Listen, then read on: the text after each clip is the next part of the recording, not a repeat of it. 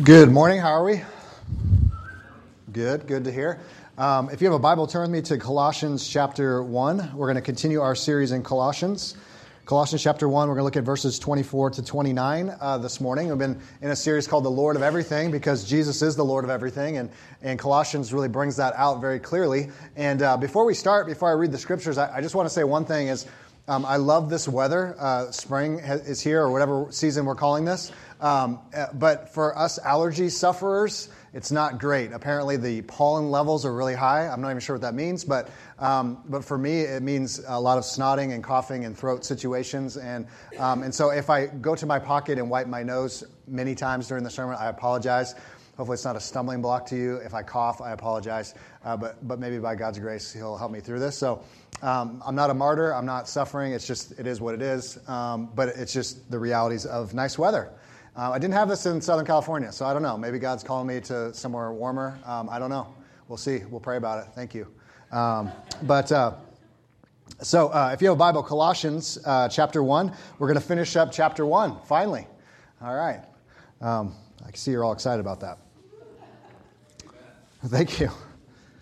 Verse 24. Now I rejoice in my sufferings for your sake and in my flesh I am filling up what is lacking in Christ's afflictions for the sake of his body, that is, the church, of which I became a minister according to the stewardship from God that was given to me for you, to make the word of God fully known. The mystery, excuse me, the mystery hidden for ages and generations, but now revealed to his saints. To them, God chose to make known how great among the Gentiles are the riches of the glory of this mystery, which is Christ in you, the hope of glory. Him we proclaim, warning everyone and teaching everyone with all wisdom, that we may present everyone mature in Christ. For this I toil, struggling with all his energy that he powerfully works within me. And this is the word of God for us this morning. Why don't we pray and ask for God's help? Lord, we, we just pray now as we open your word um, that you're a speaking God, and so we want to be hearers of your word this morning, and we also want to be doers. So illuminate our hearts and our minds by the power of your Holy Spirit to hear and receive and respond uh, as you see fit. So help us now. In Jesus' name, amen. Uh, many years ago, uh, 2004, I believe, was the first year I was in, in seminary. And I remember one of the first classes I took in seminary was a church history class. And I remember for whatever reason, I'm not sure why I was in the church history class, but we were having a conversation or a debate or and maybe an argument over the job description of a pastor.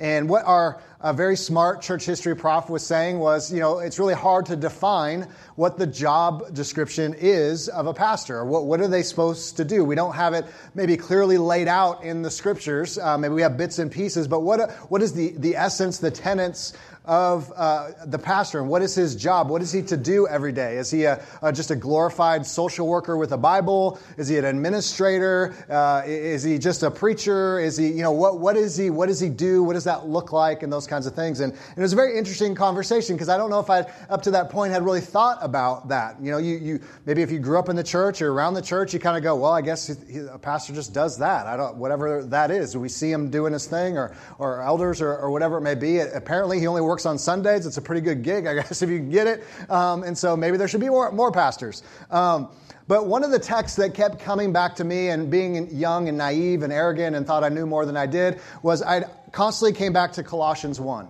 Um, especially the end of Colossians 1 and 28. Him we proclaim, warning everyone and teaching everyone with all wisdom that we may present everyone mature in Christ.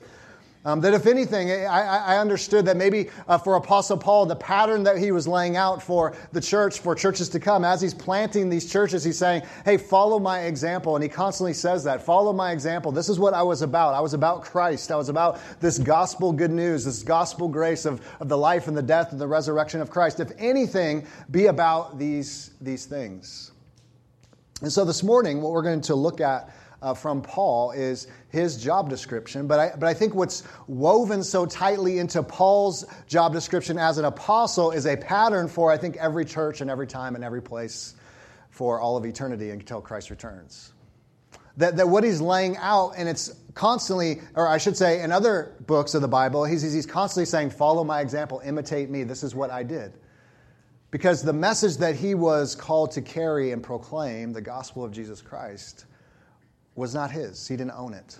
as we'll see in just, just a moment here. It was something that was given to him on loan. It wasn't something he made up. It wasn't something that he, he reasoned out or had uh, experience of. It was actually when, when God redeemed him on the Damascus Road that he said, This is the message that I must go and proclaim to the ends of the earth. And so this morning we're going to look at what is, I think, a, a healthy picture of what I'm going to call gospel leadership or gospel ministry, spiritual leadership in the church.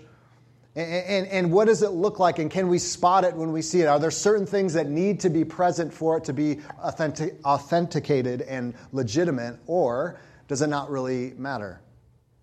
And so let's look at that together. So, first, I, I, I, I'd say from our text is that gospel leadership is about service. It's about service. Now, where do I get that from? Well, last week at the end of Colossians uh, 23, notice what Paul says at the end of 23. If indeed you continue in the faith, stable and steadfast, not shifting from the hope of the gospel that you heard, which has been proclaimed in all creation under heaven, of which I, Paul, here it is, became a minister. Interesting word. Maybe you've heard that. Been around the church. You know, here's our minister. I actually don't like that word. I just think it makes you, I don't know, there's wear different clothing. I don't know. It just has a weird connotation. But but notice how he uses that word again, minister. He says, Now I rejoice in my sufferings for your sake, and in my flesh I'm filling up for what is lacking in Christ's afflictions for the sake of this body that is the church, of which I became a minister. So, what does Paul think of when he thinks of being a minister? A guy who wears a clerical collar, wears a three piece suit, right? Always jovial, you know. Um, maybe heavy set. No, that's, that's not nice. Um, well, what does that mean? Well, the word minister in the, the Greek actually means a servant. He said, I became a, a servant of the gospel. He uses that word all the time, all over his different letters. He, you know, this, this I minister is, is a great word, but I think servant gets to the heart of what he's saying. I became a, a servant. Minister equals service. But you see, the service has a particular aim and has a particular location. So, what is the, the aim of the service? What is the, the location? What do, what do I mean? Well, what did Paul become a servant of? Well, one, he's making very clear it's the gospel. Verse 23. Um, as he said, he said, under heaven, of which I, Paul, became a gospel, this hope of the gospel that you heard, which has been proclaimed in all of creation. This good news of grace, the life, the death, the resurrection of Christ. That's what I'm a servant of. I don't have another message. I don't have another game in town. I don't make anything else up. I don't have any other stick to share with you. This is the only thing I know. So I'm a minister, I'm a servant of this good news. It's what I'm to share with the church. It's what I'm to use to build it up and make it healthy, to, to help them grow up in the faith. Now, notice what he says in verse 25, because I think this is significant. Of which I became a minister according to the stewardship from God that was given to me for you, the church, to make the word of God fully known. This is a beautiful word, stewardship. It's this idea of, of you, he's essentially saying, I'm a manager, I'm an administrator. You could say he's a manager or administrator of a family or of a household. So this message that he was given was actually given on, in Acts, 20, Acts 29. In Acts 9, there's no 29, if you didn't know that. Um, but Acts 9, when Paul is converted on the Damascus Road, Jesus shows up and says, Hey, Paul, why are you persecuting me? Oh, Lord, I didn't even know I was. He was killing Christians. He didn't want anything to do with the faith. And yet, Jesus blows him up, says, No, and I have a mission for you to take the gospel to the ends of the earth, to take the gospel to the Gentiles. And that's why when Paul shows up in the town, they're like, wait, wait, that, that guy? Wait, the one who hated Christians? Like, what's he doing? Right? They're always skeptical. It can't be that guy. I mean, we saw him. We, we saw him at the, the, the stoning of Stephen. We saw him throwing people in jail. We, we saw what his life was like. What, what, what is this about? But you see, God came to him and said, Now you're going to be a steward of this good news of grace. It's not yours to own. It's not yours to give your opinion about. It's been revealed to you by Jesus himself. And so the message is, is something that he's going to serve God's people with. And, you, you, know, there's a weird thing that happens for pastors is, is there's a great freedom there and there's a great weight there. The, the, the freedom is that I don't have to make anything up. I, I don't have to go, you know, I, I, we gotta, we gotta figure something else. I mean, the good, you know, his life, is death, I mean, that's good stuff, but like, you know, there's gotta be something more edgy out there. There's gotta be something that's really gonna reach the kids, right? It's all about reaching the kids. I need to reference Facebook more often. I think that's what's gonna do it right? We need to have more videos. If we just have more video, that's going to do it, right? So, so we play these games and we say there's got to be something else, but Paul didn't see his ministry as that. He said there's a, a stewardship of this good news, and it's not mine to manipulate, it's not mine to tweak, it's not mine to, to add to, but it's simply mine to proclaim and say, come and, and enjoy the mercies and grace of Christ. Come, make him your treasure, make him your everything, as the Presbyterian Confession says, the Westminster Confession. That why does man exist? To what? Amy knows this. Glorify God and enjoy Him forever. Right? To, to invite people into that.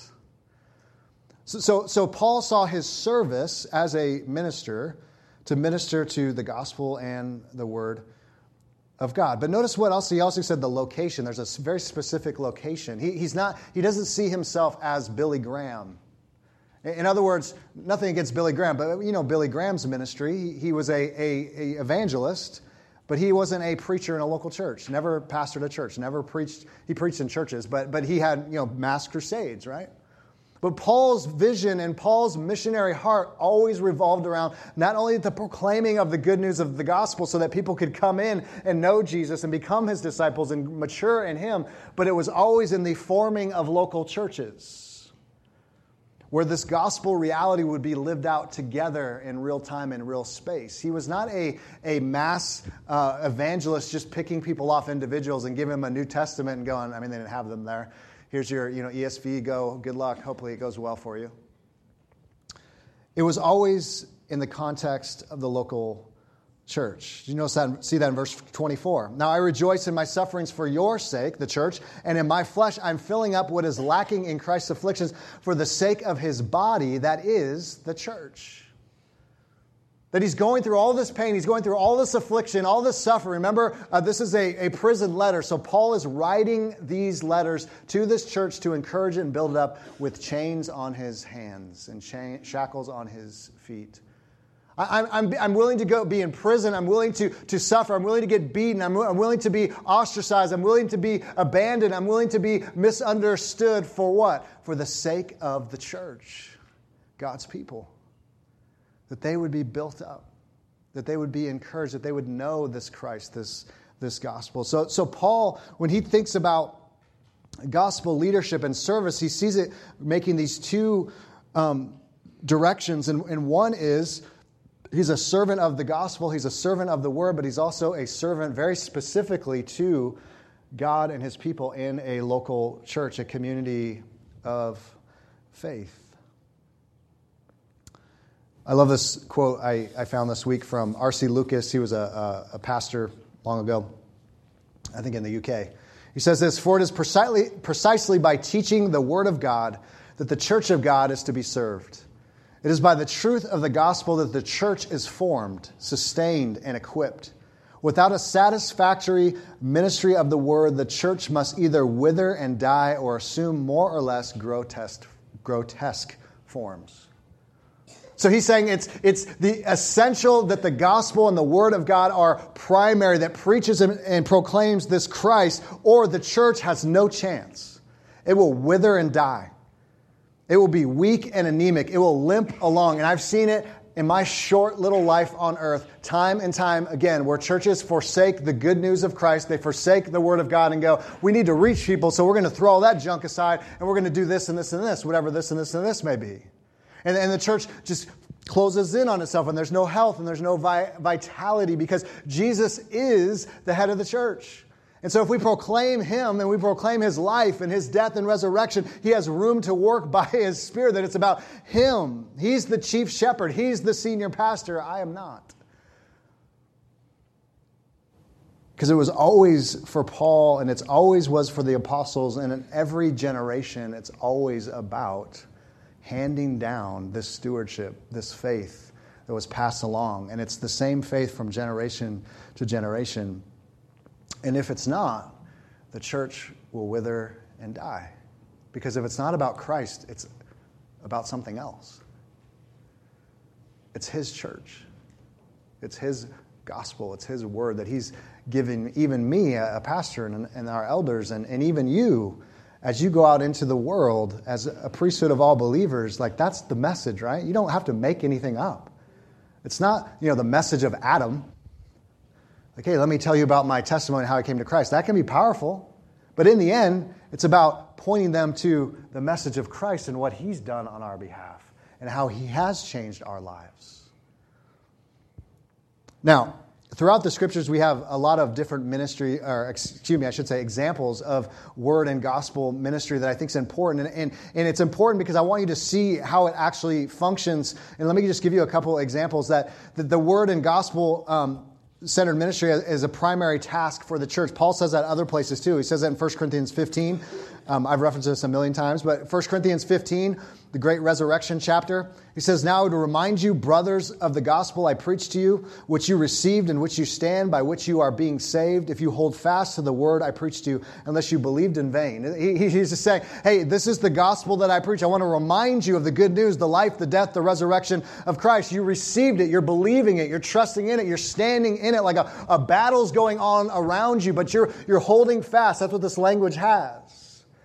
And as you believe and as you're trusting in this Christ and what He's done, it's building you up, it's establishing you, it's changing you. But don't move from it. It's saving you now and into the future. Don't move from it. For I deliver to you of first importance what I also received that Christ died for our sins in accordance with the Scripture, that he was buried, that he was raised on the third day in accordance with the Scripture, and that he appeared to Cephas, 10 to the 12, and then, to, uh, then he appeared to more than 500, and then he appeared to Paul.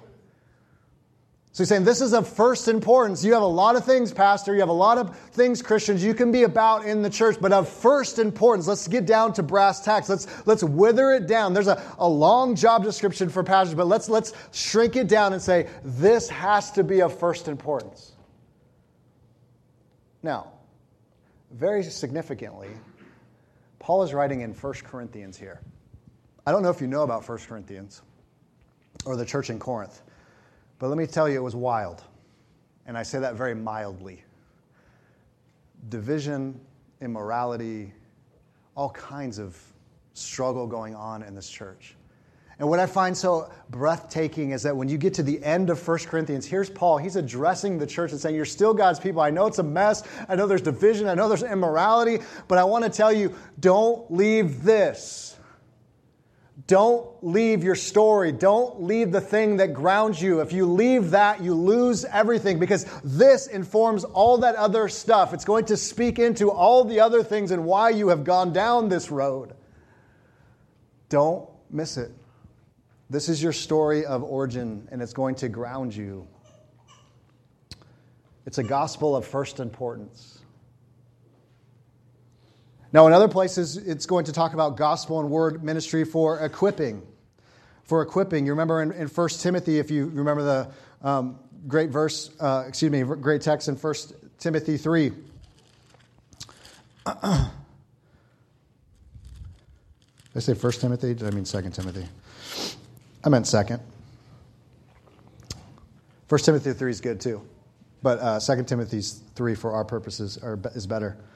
So first, 2 Timothy 3, verse 10, um, Paul is speaking to his pastoral protege Timothy, and he's encouraging him and saying, here's the job description of a pastor. Don't, don't mess this up. This is where you need to go. This is where you need to be about. He says, You, however, have followed my teaching, my conduct, my aim of life, my faith, my patience, my love, my steadfast. I love that. He's just saying, also, you, you know the message I preach, but also look at my life, my faith, my patience, my love. This is genuine. This is real. You, you saw me do this among you. My persecutions and sufferings that happened to me in Antioch, Iconium, Lystra, which persecutions I endured, yet from them all the Lord rescued me. Indeed, all who desire to live a godly life in Christ Jesus will be persecuted. While evil people and impostors will go on from bad to worse, deceiving and being deceived. But as for you, continue in what you have learned and have firmly believed, knowing from whom you learned it. Now, this is interesting because Paul's talking to Timothy, and Timothy grew up from his, his great grandmother Lois, knew the word very well, handed it down to Timothy. He, he was a Jewish man who knew the scriptures probably from the beginning of, of his little life.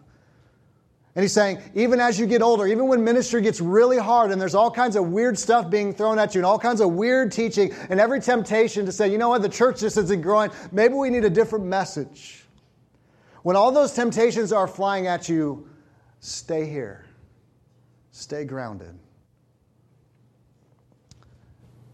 And the famous verse we know of is in 16 all scripture is breathed out by God, profitable for teaching, for reproof, for correction, for training in righteousness.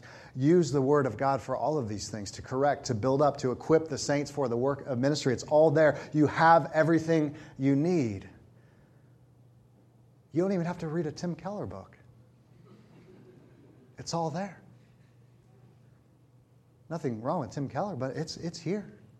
You have the power that you need. You have the resources you need. And, and I don't know how the early church did it without John Piper or Tim Keller. I just don't know how they did it. I don't know how they were faithful. I mean, they just had the Word of God and like faith and prayer. I mean, sheesh, how boring.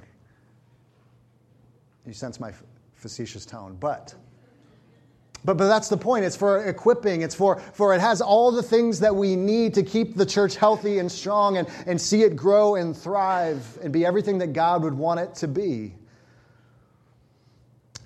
And then he goes a few more verses in, in, chapter 4, and he says, I charge you in the presence of God and of Christ Jesus, who is judge, the living and the dead. He says, Preach the word, be ready in season and out of season, reprove, rebuke, and exhort with complete patience and teaching. For the time is coming when people will not endure sound teaching, but have itching ears. They will accumulate for themselves teachers to suit their own passions.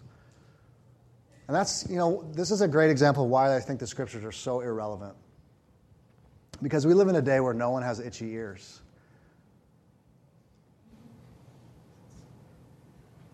I mean, everybody loves solid Bible, gospel, grace teaching. I mean, it's just, it's everywhere. We're not very, we're not laughing, are we? I mean, this was written 2,000 years ago, right? I mean, he's saying, yeah, just the temptation is real, Ryan. The temptation is real, Timothy. The temptation of Zinni Pastor is that, you know, think up something new. Get, get, get real creative, right? It's not to say don't be creative. It's not to say don't use different words. It's not to say don't apply it in your context. We're not saying that, but the truth of God is here for us for all times and all places. But there's going to be a lot of people that are going to kind of go, yeah, I don't, I don't really like that. I don't like the whole sin stuff. I don't like the wrath stuff. I don't, I don't, I don't want to hear that. But it's, it's there for us to help us thrive. It's there for us to honor God. It's, it, it's to, to abandon that is to abandon health on all levels. There's also, I, I, think it's important that we understand is when this gospel and, and, word is, is being received and walked in and taught and preached and, and, and, and, and understood, is that there, there's, there's, there's a vitality, there's signs of health, health that we can see. Paul says in Second Thessalonians, um, we preached this uh, a while back, but in Second Thessalonians, if I can find it,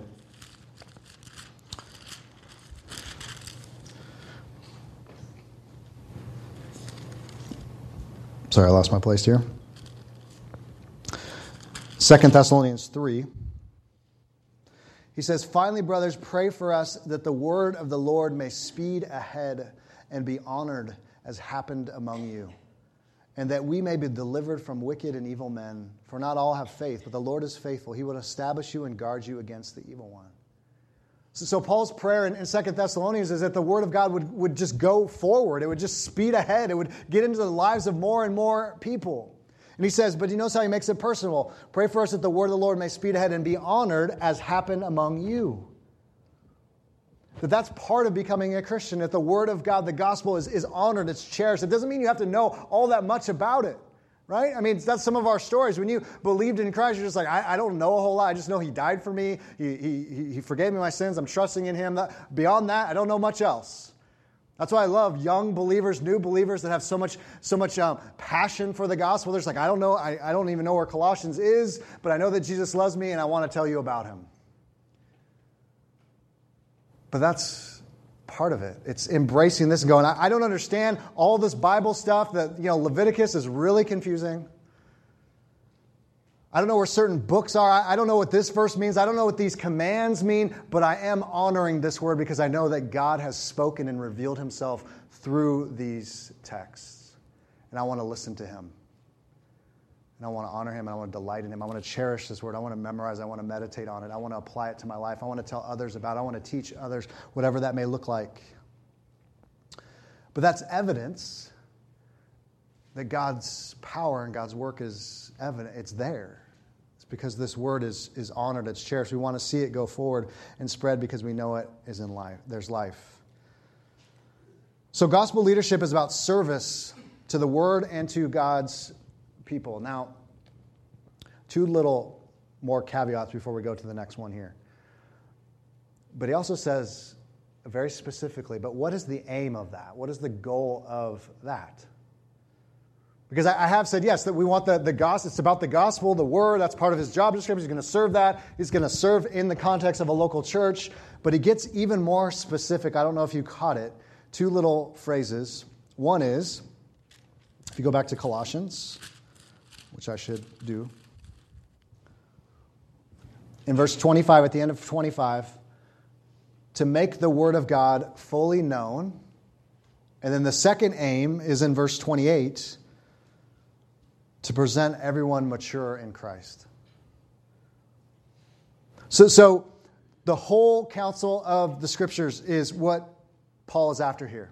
And that's a little bit what he's doing in, in verses 15 to 20 this reconciling Christ, this cross, this resurrection, all the implications of this peace with God that comes. And we, we remember in Acts chapter 20, he's addressing the Ephesian elders and he's saying, Hey, there's no blood on my hands. I was with you. I taught the whole counsel of God. I preached to you the kingdom of God. I preached to you the cross and all these beautiful things. I did not bow down, uh, I did not shrink back from those things. Because I want you to know the gospel and all of its implications for your life, for your marriage, for your parenting, for work on Monday,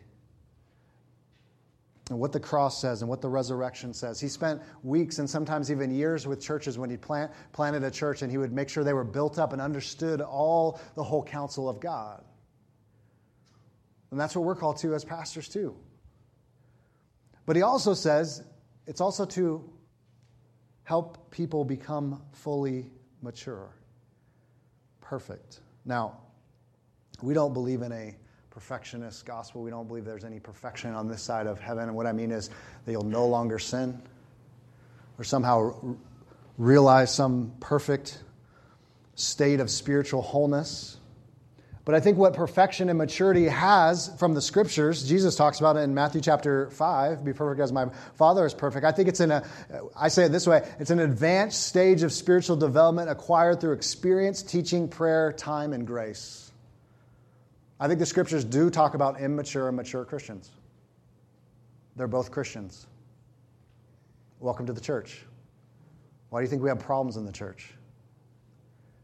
And it's not just because of the immature Christians. It's the mature ones that think they're mature, but they're not. Like wherever we come in the streams of grace, because the immature basically says, I just haven't had the teaching, I haven't had the time, I haven't sat with the implications of this, so I'm going to continue to make a mess of things. But the maturity is a little bit what the Hebrew, writer in Hebrews says in, in uh, Hebrews 5.11 is that, that some of you were not ready for the solid meat yet. You're still sucking on the bottle. Anybody have kids? Nobody gives their kid a steak out of the womb. That'd be child abuse. As much as I had that temptation, just like, hey, we need to start them young, babe. I mean, these are men. We need to grow them. They need to love meat. When can we start that? Well, honey, they need like teeth and be able to swallow, you know, whatever. But, but it's a great analogy, isn't it? Right? You don't start them there. They start on the milk, right? They just kind of ease it in. Okay, what is going on here? Who is this Jesus? What does this mean? How do I live my, my life? But he says, but the immature, they're instead of just living, they just keep living on the bottle. They're, they're not ready to become teachers and be able to explain to other people what this all means.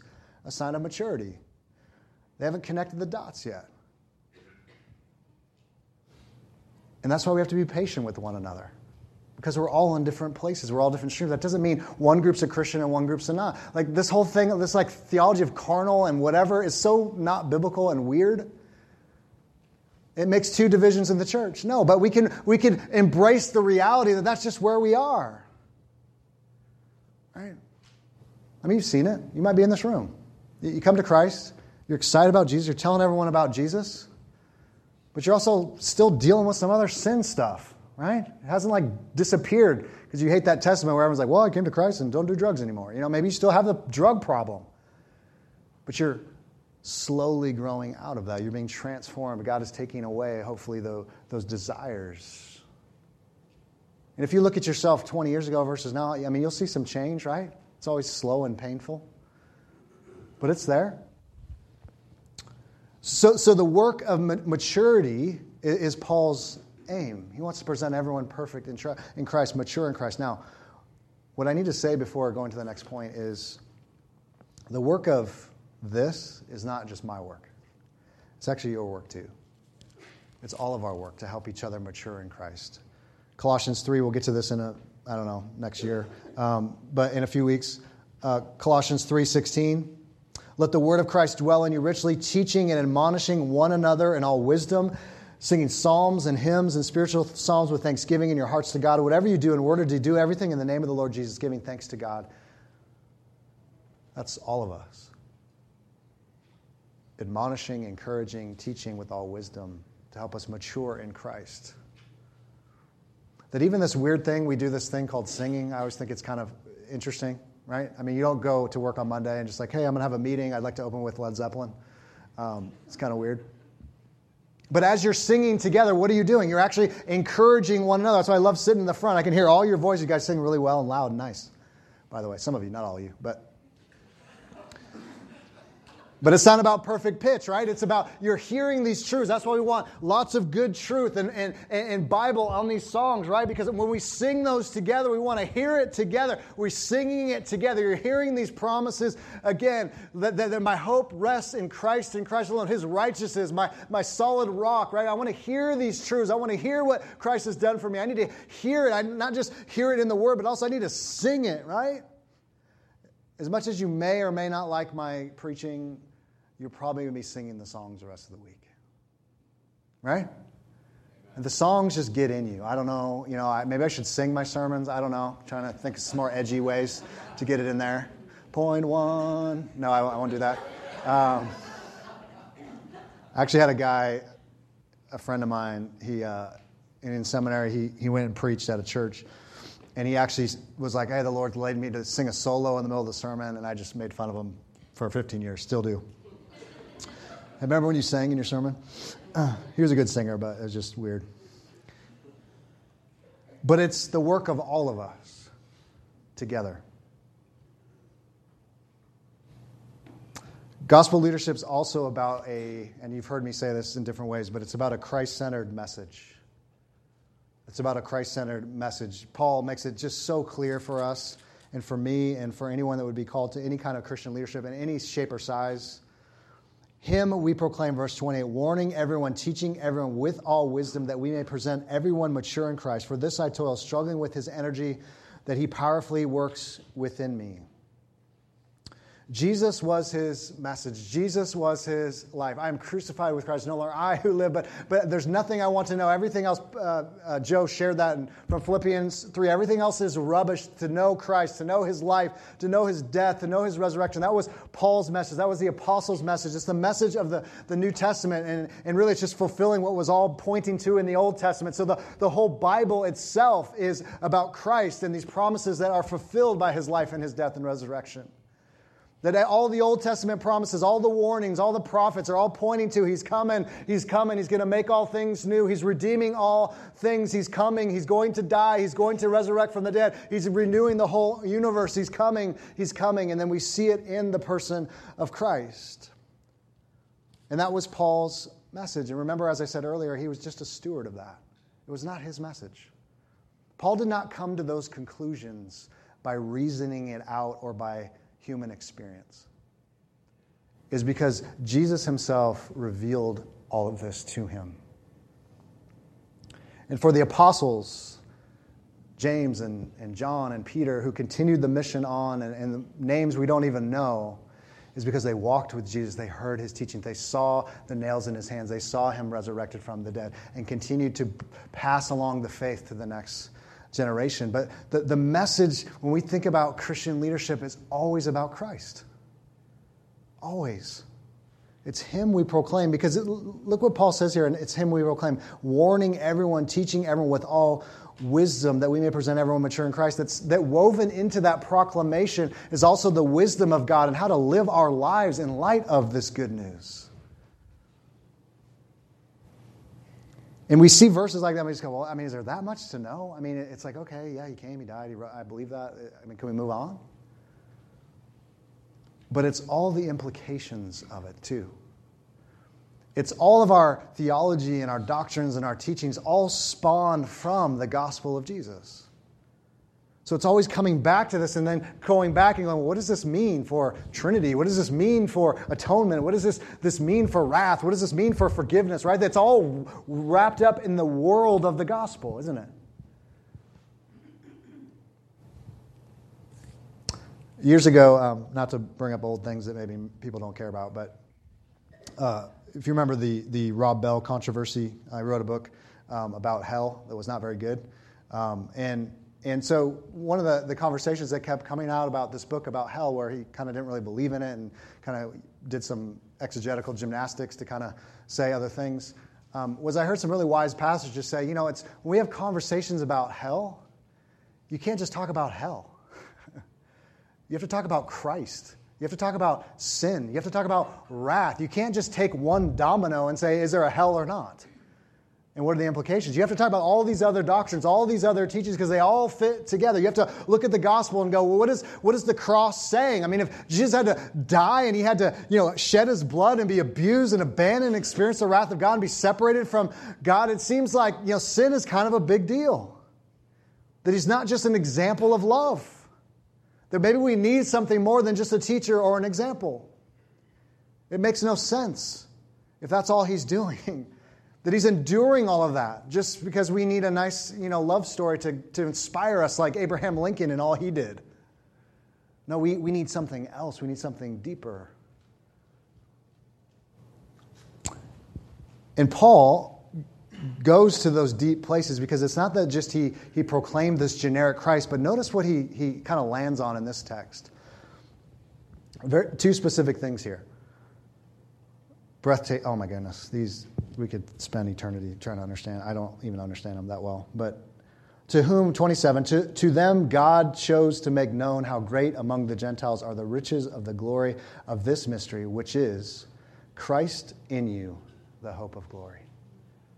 Christ in you, the hope of glory. When Paul talks about being a Christian, he talks a lot about, about being in Christ, right? You've heard that language. Means you're a Christian. You're in Christ. You're trusting in Christ and his work for your salvation, his work for everything, basically, which is beautiful. But here, he shifts it just a little bit, just enough to say, it's not only that we're in Christ, but that Christ is in you. The presence of Christ lives in his people. Now, why is that significant? Because what he's saying about these mysteries and the, the, things of old is that the Gentiles didn't have any clue about the Old Testament or about the Jewish faith or anything. And so for them, this is all new. This is like, I don't have any grounding. I don't know the scriptures. You know, where do we begin? And the thing that, that Paul kind of lands on, and it's also for old for Jewish people too, when they begin to hear this, it's this, this language of Christ in you, dwelling in us, something had changed. Because in the Old Testament, the Holy Spirit hadn't come yet. And so to appropriate the presence of God, we had tabernacle and we had temple, right? And so they had to go and do these sacrifices, and then God's presence would come, and, and it was outside of them. It was God with them, outside of them, but, but it was not Christ in them yet. But then after Pentecost, when the Holy Spirit comes, now it's not just that we have to go to the temple and we have to go to, to the tabernacle because we don't anymore. That's done away. Thank you, Christ, for dying on the cross for us. No more bringing, you know, cow Betty in here, slaughtering her on the altar. No more, you know, birds. Uh, it'd just be messy in here. And you know, talk about hiring a janitorial staff. We'd have to have a lot of janitorial staff, a lot of blood shed. But now it's Christ in you. Now you are temples of the Holy Spirit. We don't have to go to the temple. The temple now comes and lives in us. Romans 5, Paul hits on this. Not Romans 5, Romans 8. Great chapter, by the way, if you didn't know that by now. Romans 8, verse 9 You, however, are not in the flesh, but in the Spirit, if in fact the Spirit of God dwells in you. Tabernacle language, temple language. Anyone who does not have the Spirit of Christ, another way of talking about the Holy Spirit, does not belong to him. But if Christ is in you, although the body is dead because of sin, the spirit is life because of righteousness. If the spirit of him who raised Jesus from the dead dwells in you, tabernacle temple, he who raised Christ Jesus from the dead will also give life to your mortal bodies through his spirit who dwells in you, tabernacle temple. So to be a believer in Christ is to have the Holy Spirit, to have the, the temple of God, if you will, living in you, the Spirit of Christ. So everything the Holy Spirit does is shine a giant spotlight on the person and work of Christ constantly to say, He's done these things. It's real. He's alive. He is God. He is the maker. He is the redeemer. He has redeemed you. It's a deposit guarantee, as Paul will say again. And it hasn't fully come yet, but as you live your life on earth and all the temptations and all the trials and all the struggles, this presence of Christ is going to live and dwell in you, the hope of glory. And that's the second piece. Christ in you, the hope of glory. Now, the hope of glory is a very encouraging word for Paul. Glory's not here yet, is it? The finality is not here yet. The Spirit is a deposit guarantee of all the promises that are coming. You haven't fully realized it yet. Your salvation is not fully complete yet, but it's coming. See, glory and grace come together. Grace alone, faith alone. We come to Christ by trusting in Him. There's no, nothing we can add to it, but glory has not come yet. Where there's no more tears and no more pain and no more sorrow and where our bodies don't break down and there's no more injustices in the world. That hasn't come yet. That's coming, but that's why God gives us the Holy Spirit so that we can keep going on and we can have hope that this glory is coming. Amen? That it is. Like, it doesn't matter what you're walking, it could be the worst thing that the, humanity's ever seen. And Jesus goes, Yep, I've been there too. I know what that's like. That's what's so amazing about the humanity of Jesus that he can, he can relate to us. He knows our weakness. He knows, but he was without sin. He knows the abandonment. He knows the sorrow. He knows the suffering. He knows the temptations. He knows it full well. And he gives us his spirit to say, Glory is coming. There's a gift that is coming. He says it a little bit that way, Paul says in Romans 5. Therefore, since we have been justified by faith, we have peace with God through our Lord Jesus Christ. Through him, we also obtain access by faith into the grace in which we stand. We rejoice in what? Hope of the glory of God. Hasn't come yet. More than that, we rejoice in our sufferings. We know that suffering produces endurance, and endurance produces character. Character produces hope. And hope does not put us to shame because God's love has been poured into our hearts through the Holy Spirit who has been given to us. There's a little gift too by the Spirit. I'm going to pour out the love of the Father because of Christ in your heart, because His glory is coming. It's not there yet, but it's coming close. It's not too far away. Think about how generous God is in that, right? Just think about our daughter passed away years ago, but she only lived four days. Like, what? Where's hope in that? Right? I, as a pastor, I know, man, there's just people walking through hard things. Like, where's the hope, Lord? And the little gift is, Ryan, don't use your eyes that you see as this is the whole picture yet. Try to imagine that one day all of that suffering and cancer and death is just going to go away I'm going to make it all new. I'm going to redeem all of it. And there will be judgment. There will be all of that. But I'm giving you the Holy Spirit so that you can keep going on. And we can keep going on even with joy, even in the midst of our sorrow and our suffering. It kind of keeps us pointed forward, doesn't it? Kind of leaning forward to say, okay, this is difficult, but this isn't everything. Right? So, gospel leadership is about service to the word, service of the word and to God's people. It's about a Christ centered message. And let me just close with this gospel leadership is also about authenticity and validation. In the way that Paul, and I'll, make that a little clearer, but the way Paul validates that ministry to say, is this real? Like, how do we know if we, we see it? Like, like in our lives, in the church, he validates it and gives authenticity to it by two, two ways.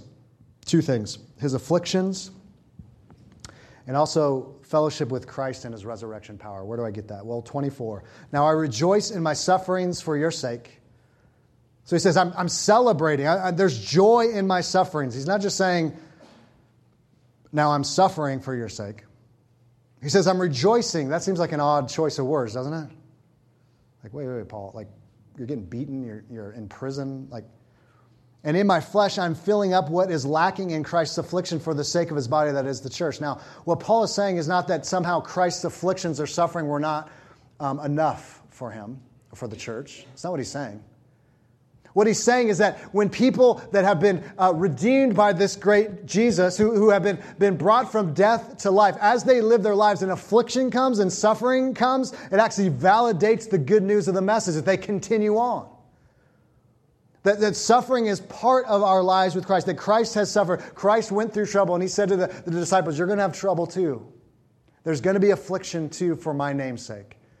That if you, if you live your life in any honest way, and again, I don't know what that always looks like in comfortable Western you know, America, I don't know always.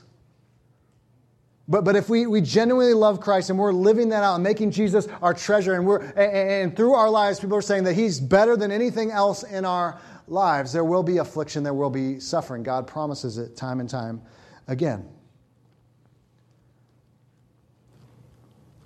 And Paul authenticates his ministry by the fact that here's this guy who wanted nothing to do with Christians, hated Christians, and now he's the one being persecuted for the sake of Christians and the gospel. I don't know how much authenticity that could be. But he's saying, like, if this is just a game and this doesn't mean anything and I'm in this for money or fame or something else, none of this would come my way. And that the road of the Christian life is often suffering. Philippians 2:14. Do all things without grumbling or questioning. Actually, let me go to Philippians 1 for the sake of time. Only let 27, only let your manner of life be worthy of the gospel of Christ, so that whether I come to you or see you or am absent, I may hear of you that you are standing firm in one spirit with one mind, striving side by side for the faith of the gospel. This is addressed to the church. And not frightened in anything by your opponents. This is clear sign to them that their destruction, but for your salvation and that from God. For it has been granted to you that for the sake of Christ, you should not only believe in him, but also suffer for his sake.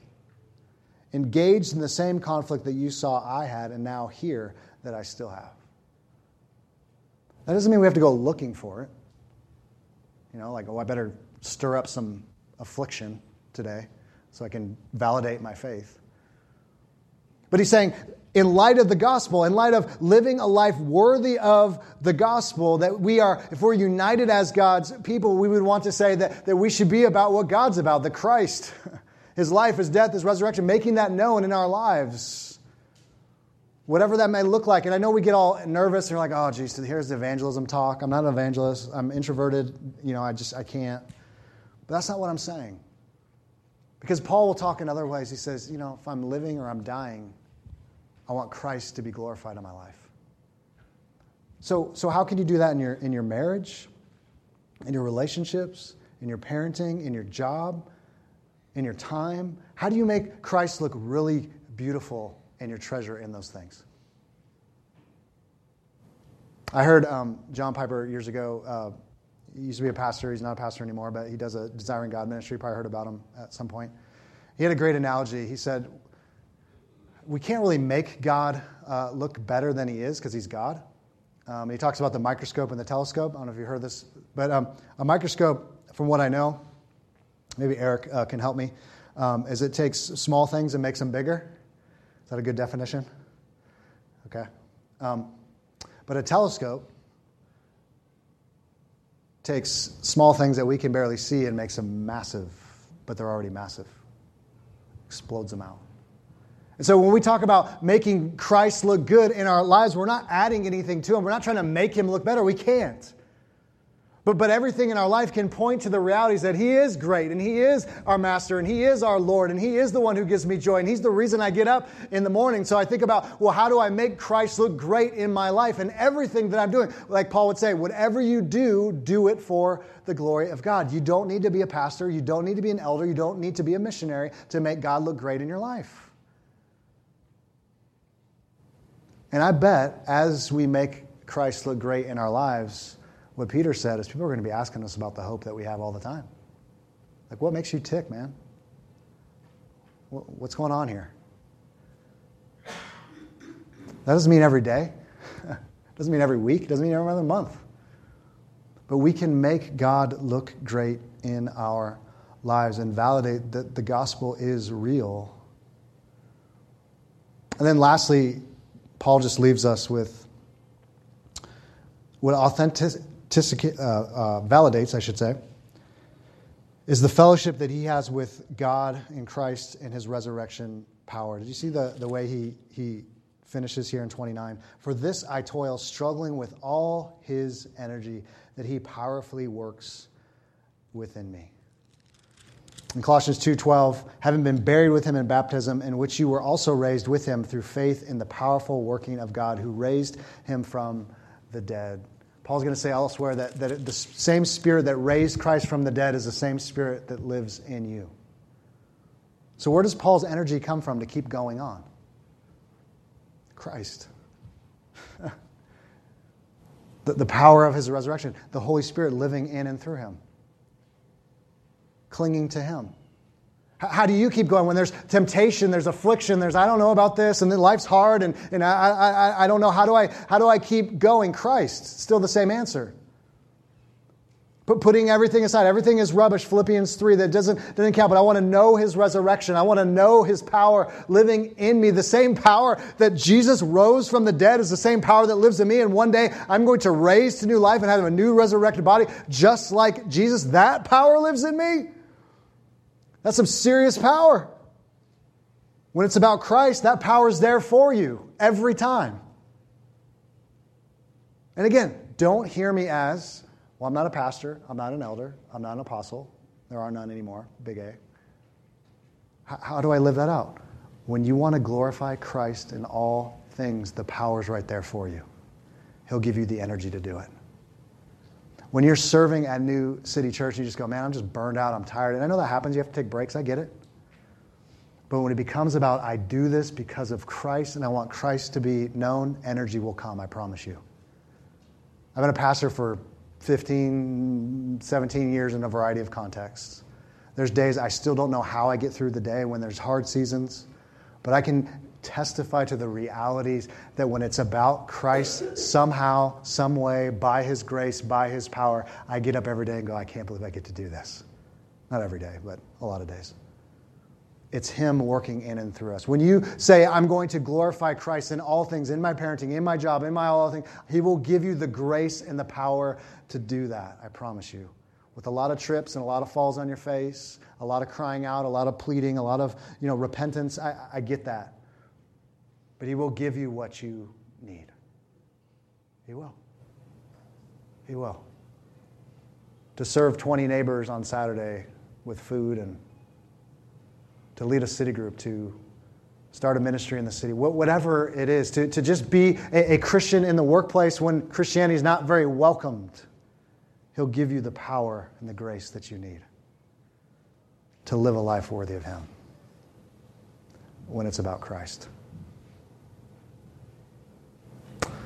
And every week we uh, have the privilege of being reminded that we're weak, being reminded that we're sinful, being reminded that we don't always go to Christ, we don't always make it about Him. Any amens this week?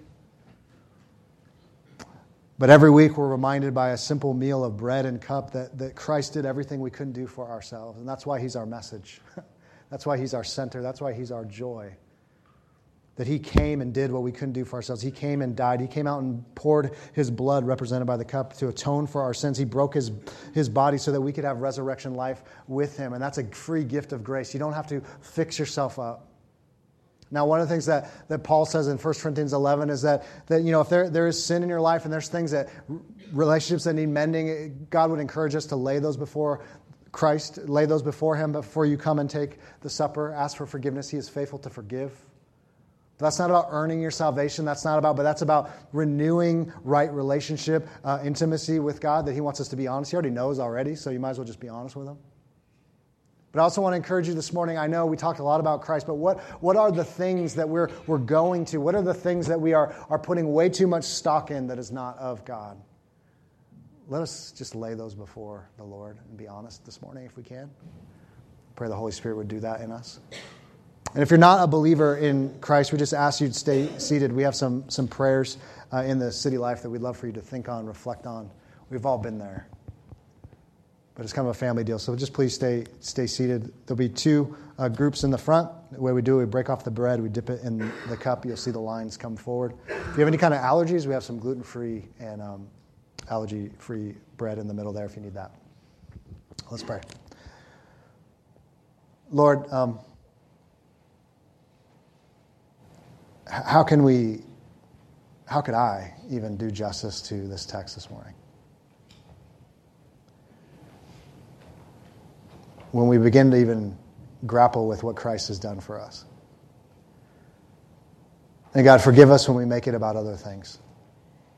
Forgive us when we think there's some magic formula or sauce out there other than Christ that, that can give us what we need as a church, as your people. Forgive us when we, we look to everything else but you, God. That we don't look to our joy, our delight, our hope in you, God. Forgive us and help us. Help us be a church that, that are about these things. That, that whether we're, we're, we're, we're, teaching kids the truth of the gospel, whether we're, we're, we're leading city groups, whether we're cleaning up the building, God, whatever we are doing, may it be about Christ. And then would you give us the energy and give us the power that you promised to us by your Holy Spirit to serve well, to serve faithfully, to serve humbly, and to serve with joy. We ask all this in Jesus' name. Amen. Come and celebrate the Lord's Supper with us.